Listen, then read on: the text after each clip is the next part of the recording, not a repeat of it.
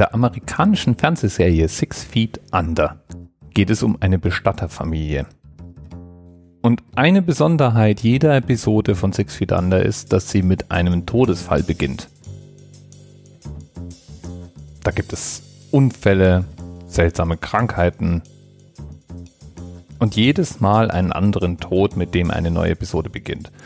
Und einmal ist da jemand an Nasenbluten gestorben. Und daran musste ich heute denken, als ich den Themenvorschlag von Coy gelesen habe.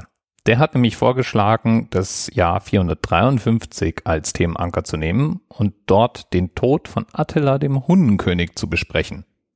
Jetzt fällt den Menschen zu Attila eine Menge ein. Die Geschichtsschreibung ist auch nicht gerade zimperlich mit ihm umgegangen. Aber wie er gestorben ist, das war mir zumindest nicht präsent. Stattdessen wurde Attila unsterblich als brutaler und kriegerischer Herrscher der Hunnen. Fast 20 Jahre lang war er an der Macht. Am Anfang noch zusammen mit seinem Bruder, den er dann irgendwann umbrachte. Attilas Reich kann man am ehesten noch mit dem heutigen Ungarn vergleichen.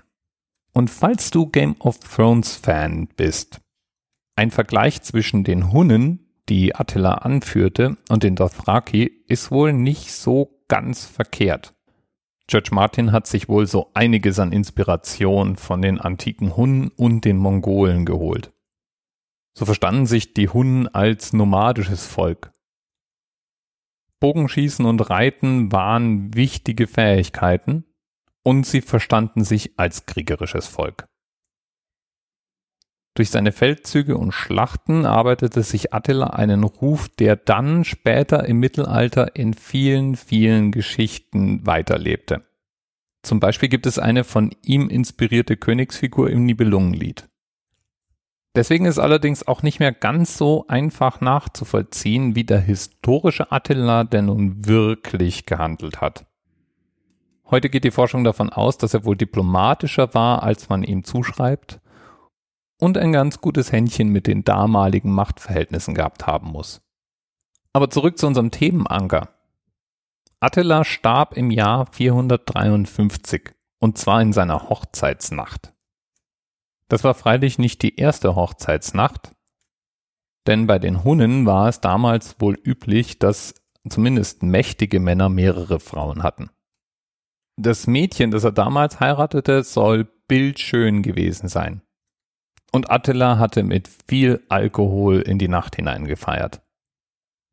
Dem römischen Geschichtsschreiber Priskos nach ist er dann irgendwann sturzbesoffen, halbsitzend, auf den Rücken liegend eingeschlafen. Und da hat er dann irgendwann Nasenbluten bekommen und ist an diesem Blut erstickt. Jetzt ist Priskos nicht die einzige Quelle. Es gibt andere, die behaupten, das Mädchen hätte Attila umgebracht. Aber so richtig durchsetzen konnte sich keine der Geschichten. Attilas Volk freilich hat um ihn getrauert und hat ihn dann nach Gebrauch der Hunnen angemessen bestattet.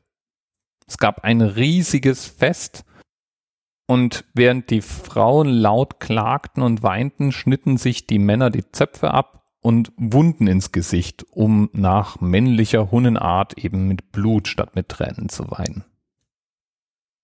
Eine ausgewählte Gruppe von Vertrauten hat dann irgendwann Attilas Körper genommen und ihn zusammen mit den Grabbeigaben an einem geheim gehaltenen Ort bestattet.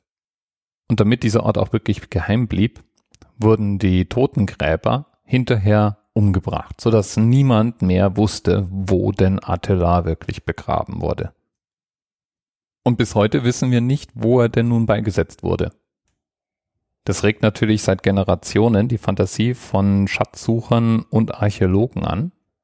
Aber die Suche blieb bisher erfolglos. Wer weiß, vielleicht kommt ja irgendwann mal aus Ungarn eine Sensationsmeldung. Aber selbst wenn wir ihn finden, wird es wahrscheinlich nach so langer Zeit schwierig werden, nachzuweisen, ob er wirklich an Nasenbluten gestorben ist. Möglich ist es allerdings schon.